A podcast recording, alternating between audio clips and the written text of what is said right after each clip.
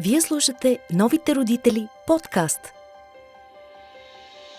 Заедно ще търсим отговорите на вашите въпроси, свързани с отглеждането на нашите деца. При нас ще откриете практически съвети, ценни идеи, помощ за родители и щипка забавление. Приятно слушане! С вашия водещ Десислава Балканска.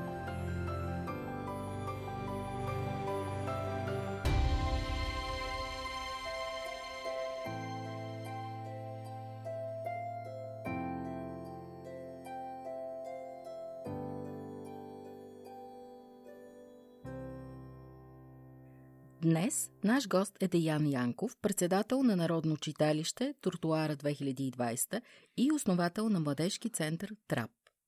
Здравейте! Добър, добър ден! Работите с деца и имате преки наблюдения над тях в последната една година. Как им се отрази продължителната социална изолация? Ми, при различните наши посетители е различно. А, последната една година, освен на комуникация във Фейсбук и отделни срещи, нямаме много така близки взаимоотношения, но това, което виждаме, че изолацията се отразява в много различни така, аспекти, които ние дори по някой път не можем и да си представим.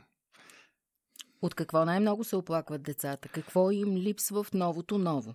Със сигурност на първо място им липсва комуникацията и това да, си, да са с приятелите си заедно. А, въздуха и просто излизането навънка, събирането, а, физическите активности, изобщо всички такива странични извънучилищни дейности, които са имали преди това, сега са в огромна степен намалели. Това е голям проблем. А, друго, което им липсва е а, възможността да си развиват точно тези извънкласни дейности, хобитата, което а, всъщност е едно от най-ключовите неща в а, детското развитие. Не, не толкова това, което учиш в училище, защото то е еднакво за всички, но това, което те създава като личност, са всъщност страничните интереси и те определено са афектирани от а, тази изолация. Разкажете нещо повече за дейностите, които развивате в тротуара. По какъв начин те повлияват на децата? Ами, изолацията на нас много ни повлия, тъй като откакто са тези мерки противоепидемичните, ние също не работим, нали, съответно спазваме ги. А, иначе при нас идеята е да идват деца с различни интереси. А, разполагаме с репетиционна, звукозаписна студио, компютърна зала, работилница, място за срещи, отделно главна част от нашите дейности са различни събития, които са организирани от децата и и в които участват децата, всичко това беше до голяма степен ограничено по изолацията и съответно това, което ние предлагаме, определено беше ефектирано, така повлияно. Как, как да реагират родителите, ако забележат, че детето им страда от наложените ограничения? Какво бихте ги посъветвали? Еми, един от, пози... един от позитивите, според мен, на тази изолация е това, че децата могат да прекарат повече време с родителите си. И определено това е една посока, в която всеки един родител е хубаво да се замисли как най-ефективно да използва това, че е повече време с децата си.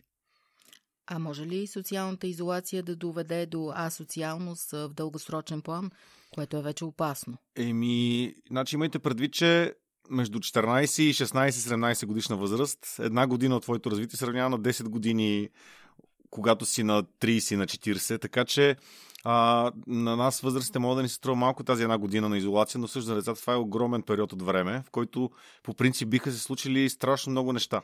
Страшно много нови интереси, нови приятели. А, за една година можеш да имаш 10 различни гаджета или да а, се научиш да свириш на различни инструменти или различни спортове, които могат да, да ти харесат, после могат да ги забравиш. Изобщо много е динамично при тинейджерите и определено тази една година, която беше последната, а, виждам много и отрицателни, и положителни страни. Какви са вашите практики в тази посока и как успявате да разрешите този проблем, когато при вас дойде такова дете? Ами, пак казвам, че откакто сме затворени, малко се случват такива дейности, но... А... Когато все пак ги имате, да, разбира да. се. Но едно от нещата, които нали, извлякохме като позитив, нали, защото нашата цел е винаги да видим позитивното и това, което можем да имаме полза и ние и децата, а, беше организирането на най-големия ученически турнир по League of Legends в а, страната. Над 30 отбора се записаха. А, продължи почти цяла година с групи, директни елиминации. Целият турнир беше организиран от ученици и всъщност а, до голяма степен тази изолация а, нали, се противопоставихме по този начин. А, имаме Discord сервер, постоянно пускахме информация, самите матчове. Имали сме дни, в които точно по време на най-сериозната, нали, на най-сериозните забрани мерки, имахме стримове от по 8 часа на ден, които бяха всеки вторник и петък. Тоест два пъти в седмицата по 8 часа стримове. И всъщност това бяха много деца, които заедно следяха, участваха, организираха. И това беше един от начините които поне тези, които се интересуват от компютърни игри, успяхме да ги накараме да общуват и да, да правят по нещо този заедно. начин се създават и доста нови запозна... познанства, приятелства. Да, да, абсолютно. По време на турнира няколко от отборите се създадоха в процес на организация на турнира, т.е. децата не се познаваха преди това. Имат ли желание за втори път? Еми, тази година турнира започват записванията от 1 май съвсем скоро и продължаваме. Той миналата година беше за трета година, тази година ще е за четвърта поредна година. Да, тъй като това е една доста популярна игра. Да, League of Legends. Наистина. Да. Другото нещо е с различните стримове и концерти, които правихме. Mm-hmm. Нали, това така ни беше един вид засилка да се научим как се случват тия неща и най-вече децата да се научат, защото при нас всичко, което се прави, се прави от деца. А, тоест, те се научиха как да правят стримове. Камери, микрофони. Тук при нас имахме концерти на цели групи. Нали? Цяла група се събира и наживо участва. Така че това беше определено нещо интересно. Mm-hmm. Записите на групите също сега, примерно, не мога да има концерти, но доста записи направихме в студиото. Да, това е прекрасно. Къде могат да ги чуят хората? Ами, а... Някои от групите си ги споделят, някои още не, защото се чувстват неуверени, някои а. ще ги презаписват наново, нали? но в интернет, в YouTube, групите, които са така по-редовни посетители, могат да ги намерите. Но това е един много добър стимул за и за неуверените, Да, да, се. естествено. И все пак при нас това, което е най-важно, също всичко е безплатно. Тоест тук никой не плаща нито за записи, нито за репетиции, да, да. нито за каквото и да е. По какъв начин ограничаването в общуването с връзници променя начина на мислене на детето? Какво става то? По-затворено, по-агресивно или по-апатично? Ами, имайки предвид, че при днешните тинейджери общуването е огромна част онлайн, нали, а, може би не се отразява до толкова много, но общите дейности, които няма как да ги правиш онлайн, не могат да се случват и със сигурност това е една дупка, която нали, при тинейджерите най-главното нещо при работата с тях е в каква посока насочваме енергията. Нали, mm-hmm. Това може би и за родителите въжи също, но в каква посока тяхната енергия се насочва. И когато, примерно, ти имаш възможност да играеш матч или да а, ходиш на концерт или на събития или да организираш различни такива дейности, енергията ти отива там. Обаче, когато ги няма тия неща, енергията отива в друга посока и ако и тук вече идва ролята на възрастните, които трябва да го видят това нещо, да го ловят, да седнат, да изговорят с децата какво, какви неща са им интересни, неща, които биха заместили а, тези дейности, в които се влага да, тази цялата енергия. А колко време е необходимо да успеете да промените детето и да му помогнете да излезе от своя затворен свят, в който до някъде и само се е поставило? Ами, много е. Много, много може да се дискутира по темата. Наш, нашата цел не е да променяме децата, всъщност. Нашата цел е да им дадем увереност, че, да им помогнете. Да, да им дадем увереност и подходяща среда, в която те сами да изберат какво искат, mm-hmm. как искат да правят, да пробват нови неща, да се провалят в тия неща, които пробват, да пробват други.